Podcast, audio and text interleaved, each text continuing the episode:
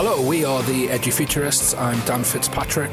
I'm Ben Whitaker. And I'm Stephen Hope. The podcast by educators for educators, the Edufuturist Podcast.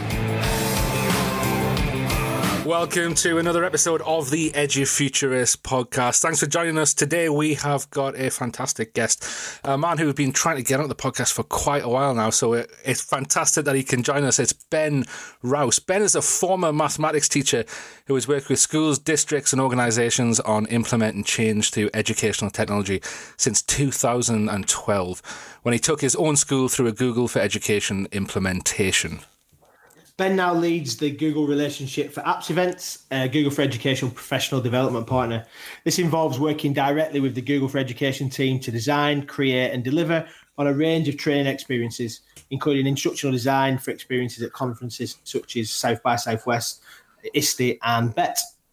He is a Google educator, trainer, and innovator, and also holds an MA master's degree in leading innovation and change in education, and tweets at uh, Mr. underscore B Rouse.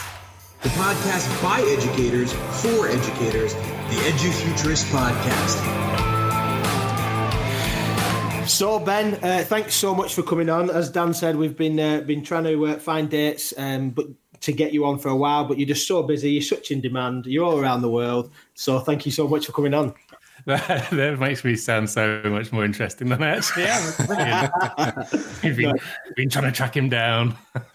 yeah, yeah, but it, it is true, and it's great to have you on. I know that we've wanted to talk to you. You've been uh, influential, and I, I, always try and do this when people have had an influence on uh, on what we've done. Uh, me and Dan were at an event that you were uh, leading on at Old Trafford. Um, quite a while ago, and and Steve, uh, Steve was there. Remember, we we figured it out. Steve was actually in the room as well and yeah, Steve was in the room. That's the first time we'd ever met and didn't actually even uh, speak to each other. So pretty much yeah. like the time that when we get to the, to the conference in the summer. Yeah, yeah. But but it, but you were you were super um, helping us in in getting into the idea around this uh, Google stuff. So we want to we want to thank you for that, but also want to pick your brains a little bit and uh, talk about some of the stuff on education and the future of education because you you're having a huge impact and doing loads of stuff all around the world. So we're uh, really grateful to, for you to come on. So the first thing I want to talk to you about um, and bring up in conversation is you did a presentation at a Google event in I think it was in Birmingham. Was it in Birmingham? Yeah, my hometown. Yeah, so you didn't have to travel very far, but you did a presentation on the a book by Chip and Dan Heath about the power of moments. And uh, one of the, the, the kind of subtitle to that book is why certain experiences have extraordinary impact. And you talked about that in terms of education. I wondered if you could uh, talk about why that book and, and, and, what it meant for you. Yeah, yeah. I mean, um, first of all, the, the event in Birmingham was interesting because that was the same location that we had at my uh, my school prom. Um, so just like I did on the night my prom, I went back to my parents' house afterwards. So it's really, really exciting, sort of reminiscing time. Um, but that particular book, um, I kind of stumbled through some things like uh, Make It Stick and some other of their books, um, but particularly The Power of Moments kind of boils down all of these moments that you remember for the whole of your life, um, whether they be significant kind of positive moments or otherwise. Um, Chip and Dan Heath had kind of sifted through lots and lots of examples of those and uh, came away realizing there are there are kind of four key ingredients to that. Um, so the concept being that if you know the ingredients for these moments that you remember forever, then in theory you can create them. So rather than going through education hoping that a few things stick for the learners, you've got this opportunity to actually engineer those moments of like moments of insight, the tripping over the truth moments when you suddenly have that penny drop experience um, or whether it be like a moment of pride. And there's some really good examples, as you know, in the book of um, kind of graduation ceremonies or taking the mock trial from school and actually placing it in uh, a, the sort of court of law to give that additional, just um, is kind of dialing up the experience um, or making, as it says in the book, making the peaks peakier. Um, so that just really appealed to me as a as a former maths teacher um, because I, am not unaware that for some people in the world, maths isn't always their favourite subject. Um, so my approach to maths teaching was often kind of wrapping it up in an experience that might kind of fool kids into learning a bit more about maths than they kind of thought they would as they come in. And uh, there's a lot of kind of there's a lot of barriers to get through with maths teaching when people kind of walk into the room and be like, "Oh, it's maths. I hate maths." You're like, right, okay, good start. I'm not going to try and pick that. Um, so yeah, it kind of appealed to my the way I'd approached a lot of teaching um, by being a bit crazy sometimes. And actually, I, I, said I was from Birmingham, but you can't really tell from my accent. Um, but one of my uh, behaviour techniques in the classroom was if everyone was behaving, then I'd deliver all of my lessons in a Brummie accent, so they'd really love it because I taught in Epsom, so they had no concept of it, and Peaky Blinders hadn't been released at that point. and, and, then basically, if, if anyone started to chatter or misbehave or, or stop concentrating, then I'd turn back into my normal voice, which normally meant that like the roughest, toughest kid in class would tell everyone to be quiet. So I went back to the Brummie accent. Um, so it's things like that, really. Are those moments that maybe they do remember, even though you know, it kind of hopefully led to them learning about surds a bit better. So, what are these four key ingredients, Ben? I'm like, I'm dying to know here. What's that? What are these four key ingredients of these moments? yeah, racking my brain to remember, make sure I got all four down. Um, so you've got moments of pride, which is kind of the stepping up on stage moment. Um, there's the insight, the kind of tripping over the truth, and there's a wonderful story about poo in the book that's definitely worth reading for that kind of. Yeah, definitely, definitely, definitely. it's it's not quite as crude as it sounds. It's got purpose. Um, there's moments of connection, so kind of that band of brothers thing uh, where you've you've been put into a situation that may be a bit challenging, but together you kind of form that bond. Um, probably kind of the Marines is a great example of that. Um, and then Ben's going to have to help me out on the fourth one, which is the uh, elevation. The, uh, elevation, the the and that's the one that really kind of resonates in education because um, there's a study that was, was where, where someone asked, and I'll have to look at I'll look at the the actual name of the researcher, but they looked at people's educational moments, what they remembered, and more often than not, people remember a kind of ugly duckling moment. I thought I was really bad at this. I thought I was no good, and then someone helped me to realize I actually was. Um, and so you've got a, a, lot of those moments that I'm sure all of you have probably you may not even know it, but in the in that smile down the corridor to that kid who's having a bad day, and you know, oh, I thought I, I thought no one cared about me, but the teacher took time to speak to me, um, and that and that kind of thing. So those are the ones that are also really interesting educationally. I, so I think that, I think on that as well is it ties into something that you do, Steve, up at Leeds, um, and we've been talking about it today in uh, in Burnley where I am um, about the I'm in stuff. Um, yeah. About about recognizing moments and celebrating that, but also not forgetting the small moments and and people. One uh, you said at one point some of these people will never have anybody smile at them or say good morning to them. It might be the first time they've had that, but celebrating that in, in schools and colleges is really important, isn't it? Yeah, so we, we the I'm in um, brand is, is, is is a massive thing, and I won't go into too much elements of it. But we have a, a massive demographic of students that come from really um, poor backgrounds. Uh, sometimes that they've had to walk into college. Um, they might be young carers. They might have got dressed in the dark. Might not have had breakfast before they come in. And a lot of times, actually, they, have not had a smile. So we have a, a culture where every member of staff regardless of your role, we'll take it in turns to stand at every entrance gate, and we've got quite a few campuses, and just say hello to students when they come in.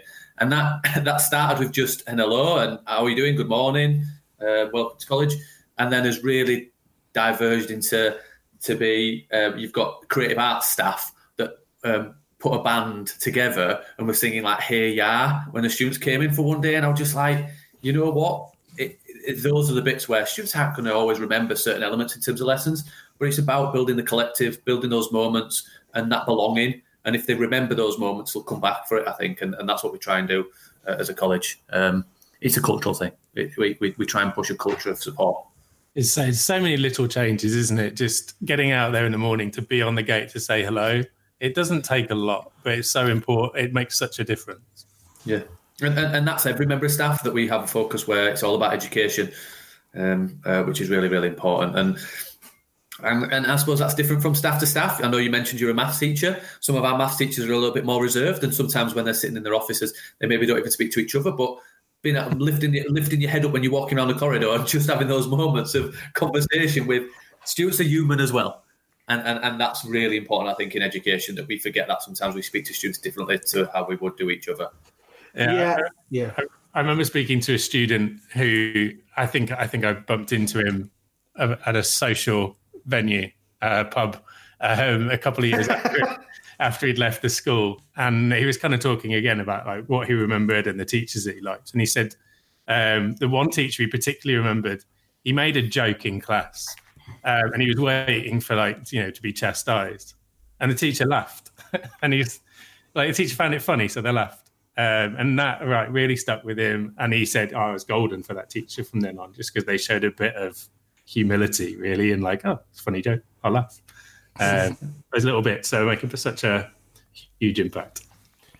Yeah, and I think when it comes back to that moment stuff, I think it's worth like going into that about making milestones and about being intentional about that. So especially, and I don't, I don't want to be that nerd that mentions the education inspection framework at this point, but that concept around intent and being intentional about why, about building those moments um, is, is really key. We've been doing some um, some observations with staff today uh, and some had some inspectors in um, to help us do that. And one of the things around that was around focusing more on intent and how you manage the moments.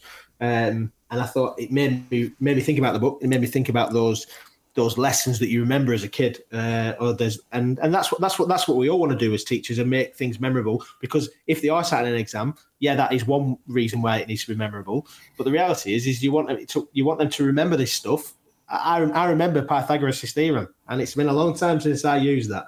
Uh, but uh, I don't know if anybody made it memorable but I just remember having to think around uh, like the process of learning that and making it making it memorable. I remember Mr. Palmer, I think it was, that taught me Pythagoras' theorem. Where, do you remember a particular technique putting you on the spot? Um, uh, no, but I know that he, he made us walk. He, he, made us walk round triangles. So he had triangles put on put on the floor, and he was talking about the hypotenuse, and he'd like go into what the word hypotenuse meant, and then he'd talk about right angle triangles, and then we we walked around it and talked about some of the the square, the sum of the right, well, something like that. But I know it's something like that. I do know what it is. I know it's, it's very memorable. But...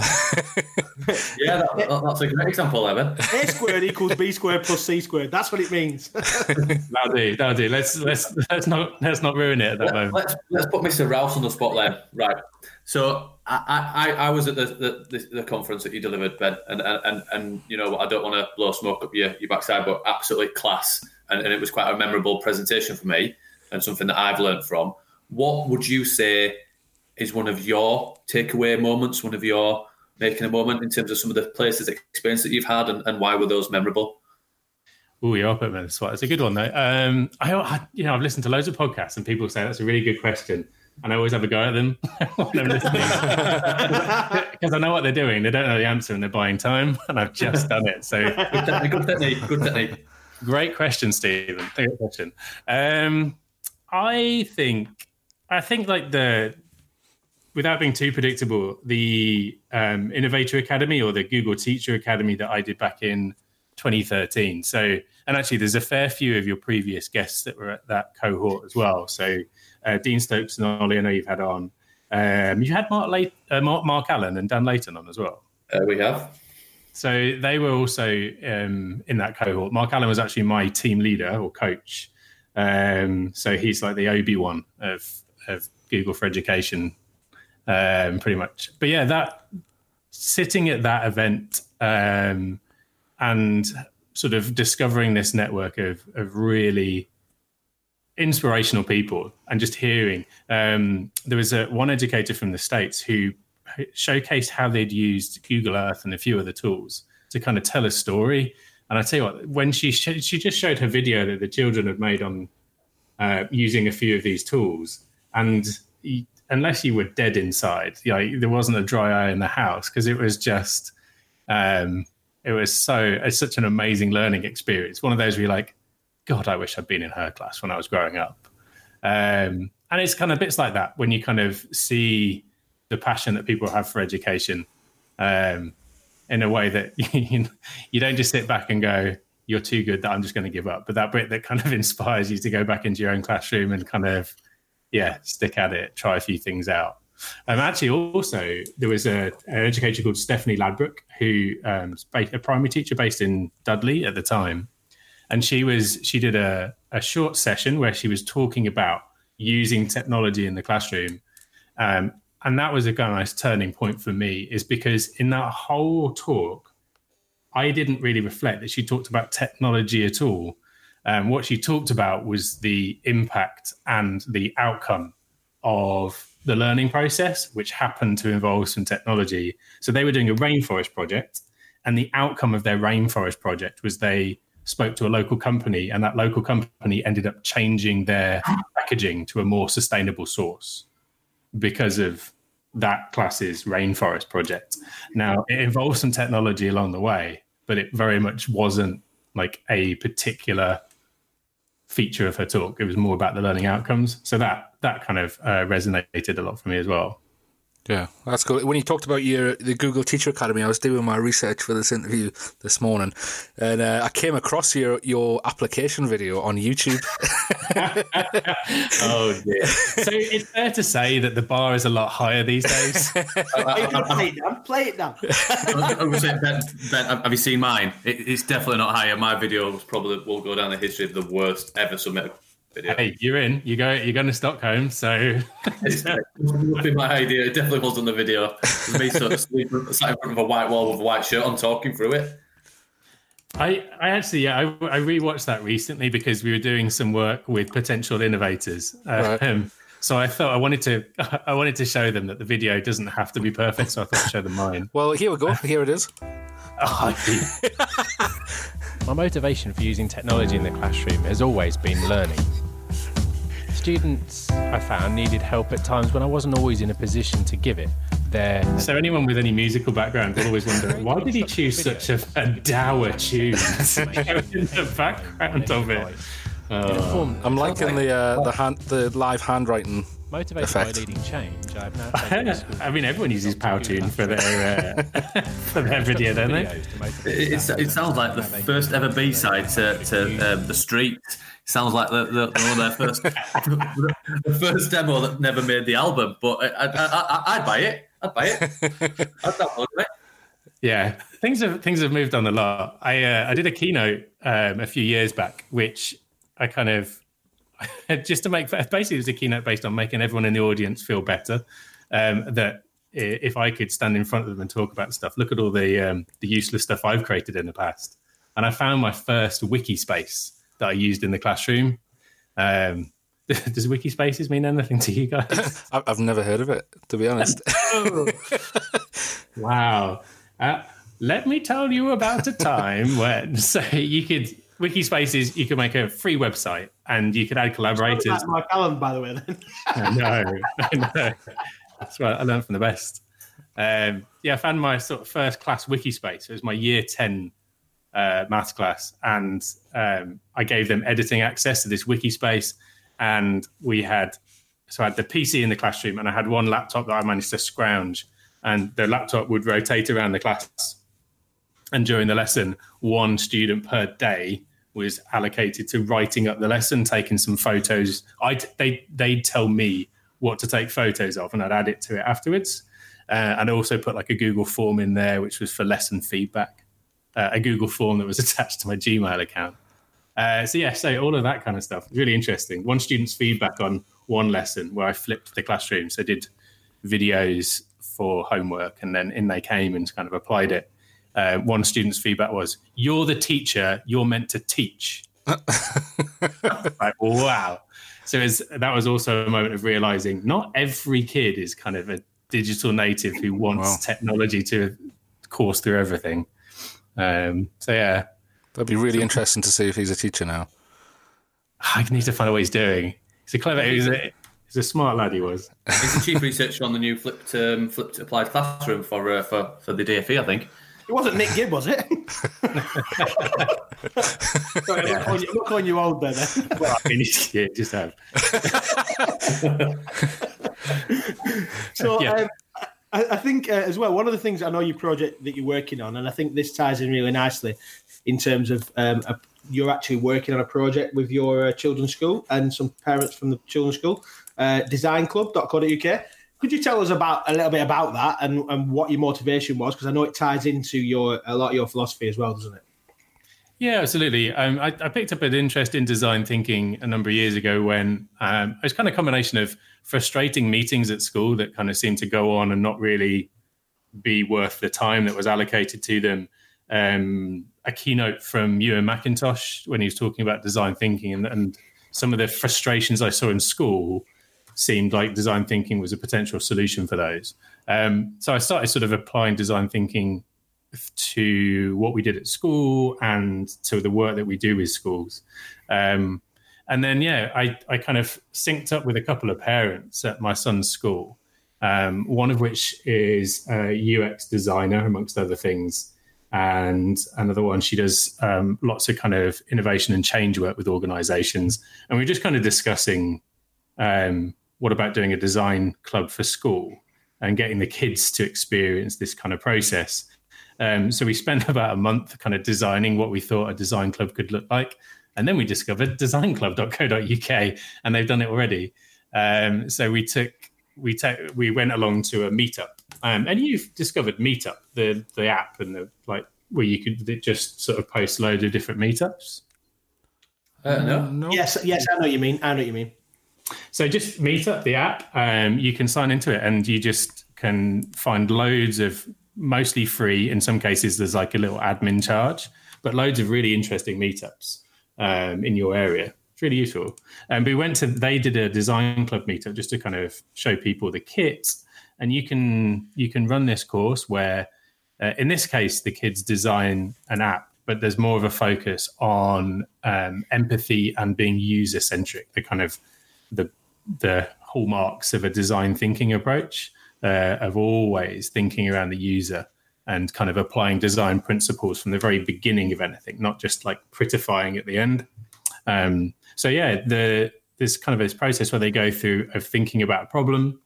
Um, once we kind of found out enough about the problem, we'll then start thinking about ideas to try and solve it. They'll brain, uh, brainstorm a load of ideas, uh, and then we'll prototype and test them. And actually, the um, they suggest using an app called Marvel app.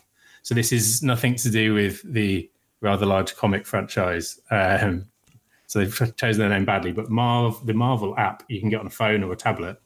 Um, so I used it with my son actually, just as a as a test. You can draw a kind of draw a phone screen template. So you get the paper out and start drawing what your app might look like and then you can take pictures of all of your different screens or your wireframes if you like. And then the, the, app will just allow you to put a box around a button and link it to other other screens. So my, my son created this kind of choose a door adventure um, and completely took over. We went to a friend's barbecue and all of my friends my age were were just obsessed with his little app and trying to get through it. Because basically like 10 doors you pick one nine of the doors take you to no you've lost and one door takes you to another set of doors, and on it goes. Um, so yeah, we're looking to basically in bring a little bit of design into the school experience. I mean, I I have my my reservations about the traditional schooling system.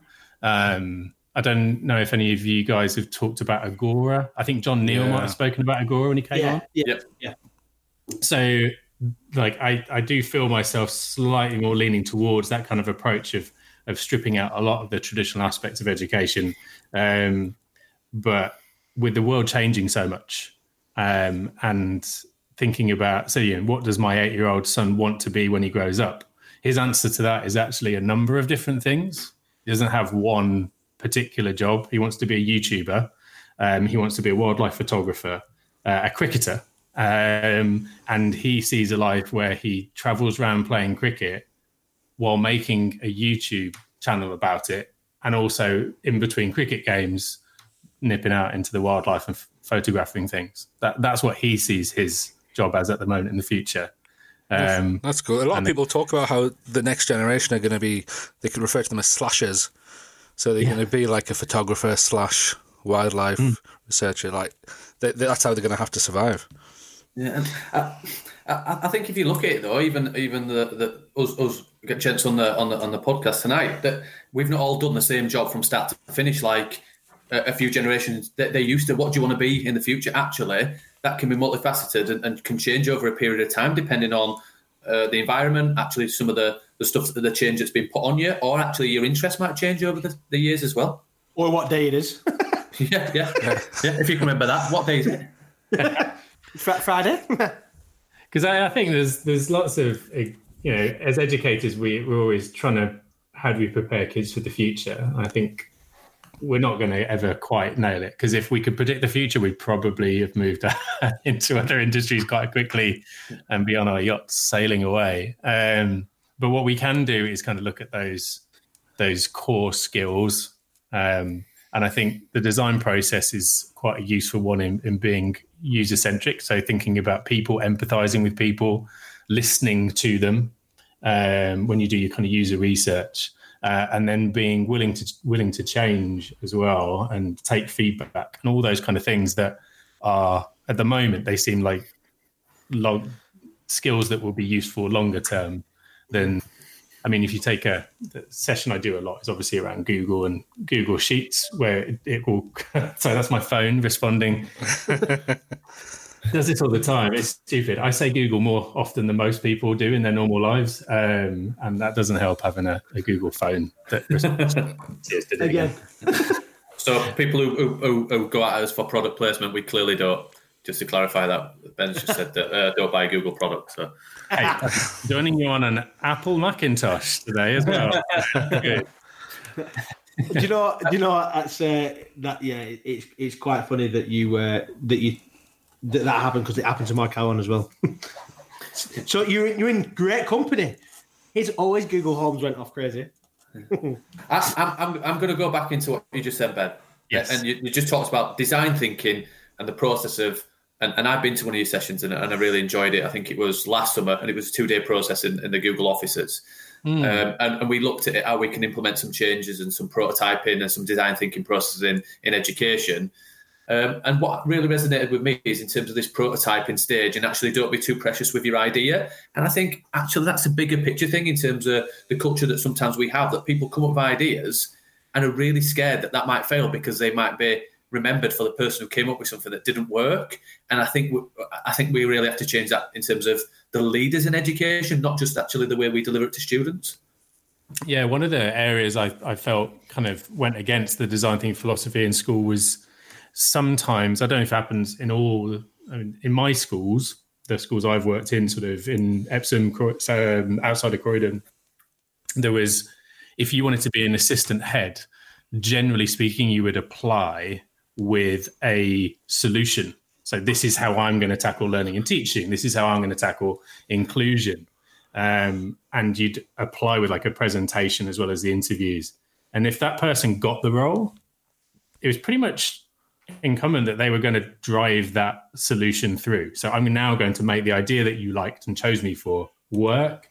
And it doesn't leave much room for a few months in saying, oh, you know that thing that you you liked and I said I was going to implement. Well, it's not working, and I'm going to stop it. Um, and it's not an easy place to do that. So yeah, culturally, removing some of those kind of that ownership of ideas is really important, and that's something that the design process is very good at.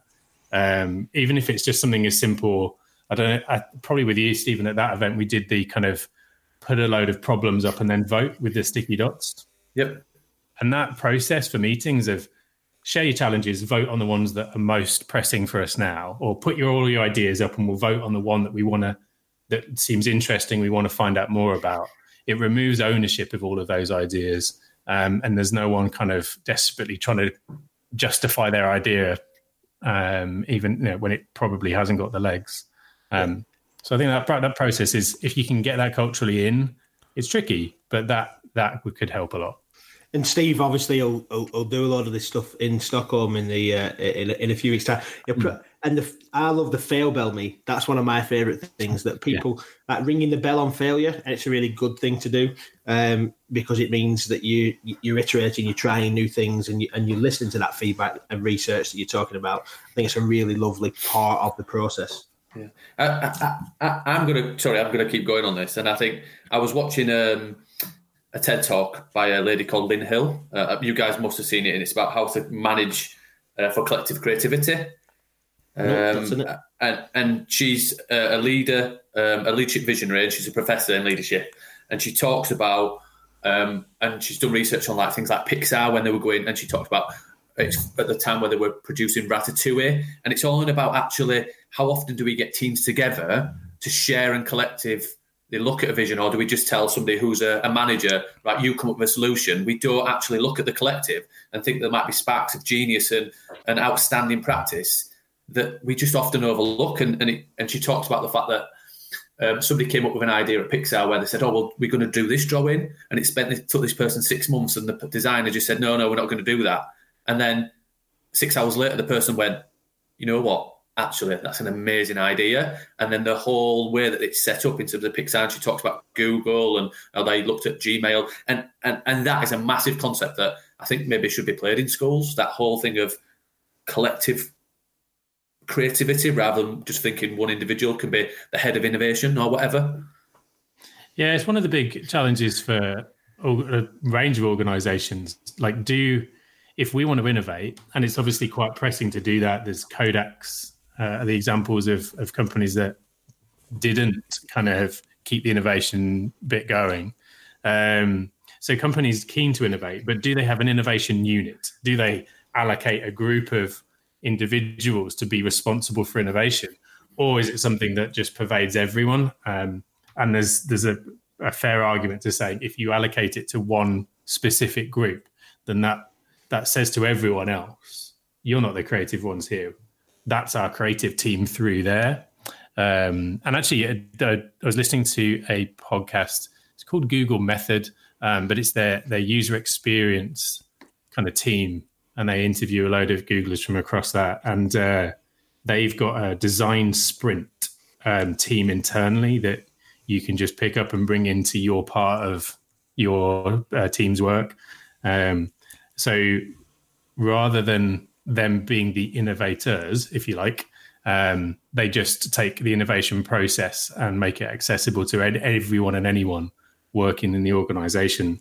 Um, I think Lego do something similar. I think they've got a design sprint um, sort of team that goes around and facilitates design sprints across the. I'm saying design sprint. Do I need to explain that? I don't know what maybe, maybe, maybe, for yeah. the listeners and, and yeah, definitely. Yeah. So initially, the the term came from a, a guy called Jake Knapp. So Jake Knapp was working at Gmail, um, and they'd been thinking about this idea for a kind of video calling thing, and it just sloshed around for a while and never got anywhere with it. So they set aside a week um, with a team and they they did they looked around at what was available. They started come up with some prototypes and ideas and then tested them with real users all within a week, um, and actually came up with Hangouts out of that. So they, they, he then kind of refined this process and took it to Google Ventures. So Google Ventures works with startups, uh, and they did they did this sprint process with Slack for example. So whereas in yep. Slack in the early days, they went through this five day design sprint process. Takes the principles of design thinking, but design thinking is something you want to culturally embed in your organization, a way of doing things. The design sprint is kind of like an accelerated short version of the design thinking principles that you can fit into a week. What's been interesting is I um, I've I've done a few sprints with schools, um, but as you can probably guess, getting a school, the idea of going to a school and saying, give me like seven of your key people from across the organization for four days straight. Um, and they look at you like you're mad. So um, I've done a lot of sprints that have been condensed into much shorter periods of time with schools, just because of uh, you know the time in schools to do that kind of thing is um, is tough. But it allows you to, in a very short period of time, take on a like a meaty problem in the organization and come out with some tangible um, answers to key questions. Uh, you can, I mean, it might be that you just come out and realize no, you shouldn't do that thing you've been talking about. We've tested it quickly with with users, and it's not going to fly. So we're not going to waste time, money, or uh, you know, sort of resources thinking about it anymore. Or you might find an insight that you didn't even appreciate. Um, so yeah, there's a lot of design sprints going on in not just Google, Facebook, Lego, but um, but also kind of into schools. And you've had you've had Envy on, right? Envy. Yeah. Yeah, yeah, yeah. I mean, there, there's a there's a, a sort of another worldly hero going out into education, but he's just gone over to the Stanford Design School, um, and I think he'll be sort of design thinking and sprinting his heart out there, sort of taking on big challenges. Um, it's an interesting area to have a look at, but the the book Sprint by Jake Knapp is well worth a read. Gives you real insight into that process. And then if you want to sort of quickly get into it without reading the whole book, um, then there's a company called AJ and Smart. Um, they're based out of Berlin, and they do design sprints for a range of different companies as well as doing user experience design. But they've got a YouTube channel, um, and they will take you through. Uh, it's actually they've got Design Sprint 2.0, which they do in four days. I don't know if you remember, like you know, eight minute abs. Oh no, I can do seven minute abs. there's a little bit of uh, an arms race on, and I think there's even a Design Sprint 3.0 by another another Design Sprint agency. But nonetheless, AJ and Smart have some great YouTube videos if you want to learn about the process. That's good. I noticed you uh, you posted uh, a certificate that you you'd done a, a masterclass in design thinking and innovation with. Is it the Royal College of Art? Uh, yeah, yeah. So Yeah. I spotted yeah, the Royal College of Art was doing a kind of it's two day, but actually started late on the first day and finished early on the second day. So it's like a day's worth split over two days. Um, but it was actually host it was hosted at the um, Design Museum. Um, so that was really interesting because the, the Royal College of Art do a lot of design thinking processes. They get approached by government organisations as well as other companies um, to do design um, innovation and design projects. Um, so we got, yeah, I got kind of to spend a couple of days in a room with people from. There was a, there was a Swiss watchmaker in the room who'd come along for the course, as well as um, a Japanese uh, restaurant designer, but like only did design for like Michelin star Japanese restaurants. um, so everyone did their introductions, went around. So you've got yeah, I make I make Swiss watches uh, I design restaurant experiences for the you know Michelin star restaurants, and eventually I was last to go in the introductions. you know, can you imagine it? I used to be a maths teacher, and now I work with education. It just didn't quite have the same. Did you put the Brummy accent um, on? Oh yeah, yeah. Well, I, I pull that out whenever I need to really make people feel sorry for me. Just jump in there, yeah. And I've been an extra in Peaky Blinders. Steve, that was that was an amazing Brummy accent. That, that, that, that's probably my best one. It was, it was, part, it was part Welsh, part Jamaican, and part, part Brummie as well. So uh, I'm, I'm really happy with that I, one. lo- I love how you did it quietly, almost like we weren't going to notice. I, uh, I, I, I, I, I, sta- I was just going to talk it, and then I realised actually I'm trying to pretend to be Brummie at the same time, and I was like, yeah, I just can't. So I'll, I'll do Guys, it quietly. guys, guys, uh, Steve, just just come back with Itzy. Just come back with Itzy. That's all you need to come back to. Dan will show up then. We will talk. But do you, want- do you want to ask that question, Dan? About Itzy, t- Bitsy Teeny Weenie. Uh, I can't, by- I can't by the swear way, on the Ben, podcast. Dan thinks that it's is Isty. It, it doesn't I don't- I don't understand the difference. Steve, I don't and, and every and every and, I don't every, think every, that. And every time you tell him, and every every time we go to this moment, he then he, he, he overthinks it, and then we'll go, yeah, we're going to have to talk about it's it, and then he's like, oh god damn it, it's I mean it's it. So uh, do you want to talk us about it, it's it, No, I'm, and, and that, I'm, what we've done there? Ben? I'm I've logging got, off. Timmy, got See Timmy Mallett image in my head now. It's ridiculous. Uh, what would you like to know about Itsy? Oh, How to spell it? How to spell it? Oh, shut up, Steve. Just do the uh, just do the Brummy accent. That's all. That's all we came here for. Come on. So, so you, so you obviously have done a lot of stuff at I- ISTE. I knew you did it then. You've done a lot of stuff at ISTE. Uh, will you talk to us about some of that stuff that you've done? And uh, I know that it, that'll ta- probably tie into the stuff on plastics. I, I'm really keen on that that kind of field stuff.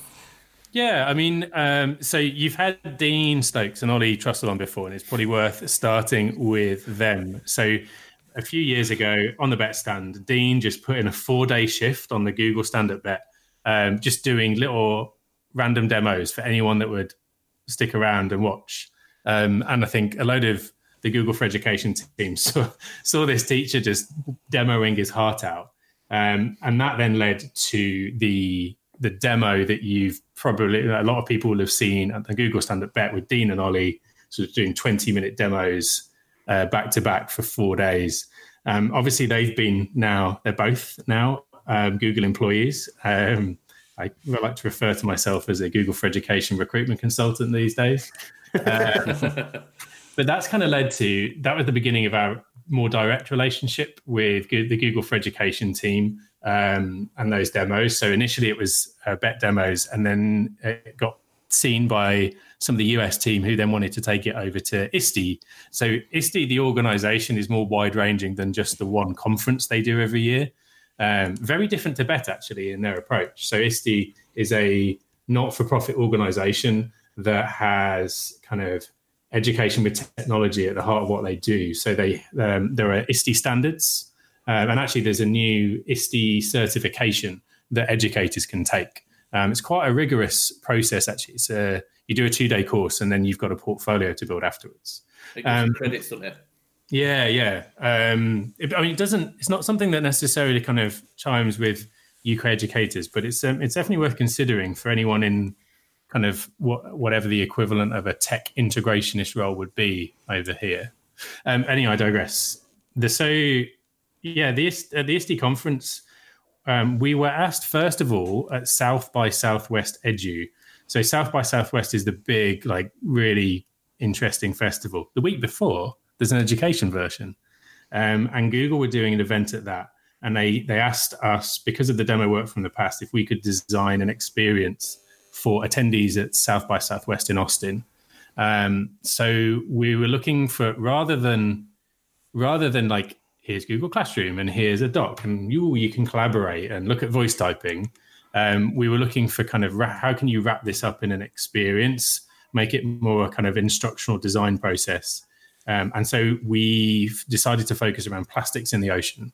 So that first plastics in the ocean demo we did was at South by Southwest in Austin, um, and that meant you you came in um, and you'd have an in, the instruction hub was where you'd start and get the more traditional kind of uh, delivery, get them into Google Classroom, introduce the research document, and, and take them through finding out a little bit more about the um, the problem of plastics in the ocean. Talk about the Pacific garbage patch, um, which is uh, a huge accumulation of rubbish and plastic in the Pacific Ocean. Um, we then take them on into the research lab, and uh, Tom Mullaney um, ran that that part of it for us at ISTE. I know you've had him on as well, the Jamboard and tour creator, legend and expert, Yeah, no um, and just a, a wonderfully lovely guy. Um, so he ran that bit, which is where you would experience a tour that we created using Tour Creator, where you go to Henderson Island in the Pacific, so uninhabited island covered in plastic. Um, and then you sort of see the impacts of the plastic we talked about before in the instruction hub. Um, we did a we did a video call to a professor called Imogen Napper. So she's out of the uh, University of Plymouth, and she has been on research vessels out in the Pacific looking into this problem. And actually, she's come up with a, a biodegradable bag, shopping bag. Really interesting, actually. Imogen Napper, look her up. She's um, she's doing some amazing work. Um, and then we take them into the creative lab where we would look at how could you, based on what you've learned, how can you come up with some creative solutions? So, how could you, for example, help people recycle better, get into better habits? How could we raise awareness? So, making videos, um, or how could you come up with solutions? So, we had some Lego on the table, and people could prototype and kind of make an animation of, a, of what a solution would look like. Um, so that experience we created for South by was also used at ISTE. Um, so in addition to doing the on-stand demo, um, we were in a separate part of the um, of the conference, which was in Philadelphia this year. Um, it'll be Anaheim next year, uh, doing that experience for people. So it's been it's been interesting to build. Yes, it is showcasing the tools, but it's been interesting to be able to build a learning experience that educators can can understand. Um, and a lot of that work is is kind of looking at where is this going. It's all these different types of technology exist, and if we get a bit more agnostic, you know, the collaboration piece, the creativity, which is across all platforms and tools, you can see aspects of that. Is well, what does this look like when you might put it together in a learning context? And Apple did a very similar thing at ISTE. They had um, experience you could go through where they put all of their tools together to showcase a kind of classroom learning experience. So it seems that, that that's where educators are at with the use of technology. That they, the more often they know it exists, um, but they're looking for um, how is this fitting together, uh, and that's something we've been fortunate to be able to start building for events. Is is kind of showcasing how you might meld it together to make a, a decent learning experience. Um, and actually, I, I, you know, the future trends um, research that Google have put out. There's yeah. been some Edu on Air stuff. Um, it's those kind of things, really. Those trends is well, what do they tangibly look like for educators? Because um, I'm fortunate now, I get to go and do events like ISTE, and we have a wonderful room set up for us, or you know, the stand. Um, but I also get to go and do training sessions in primary schools across the UK.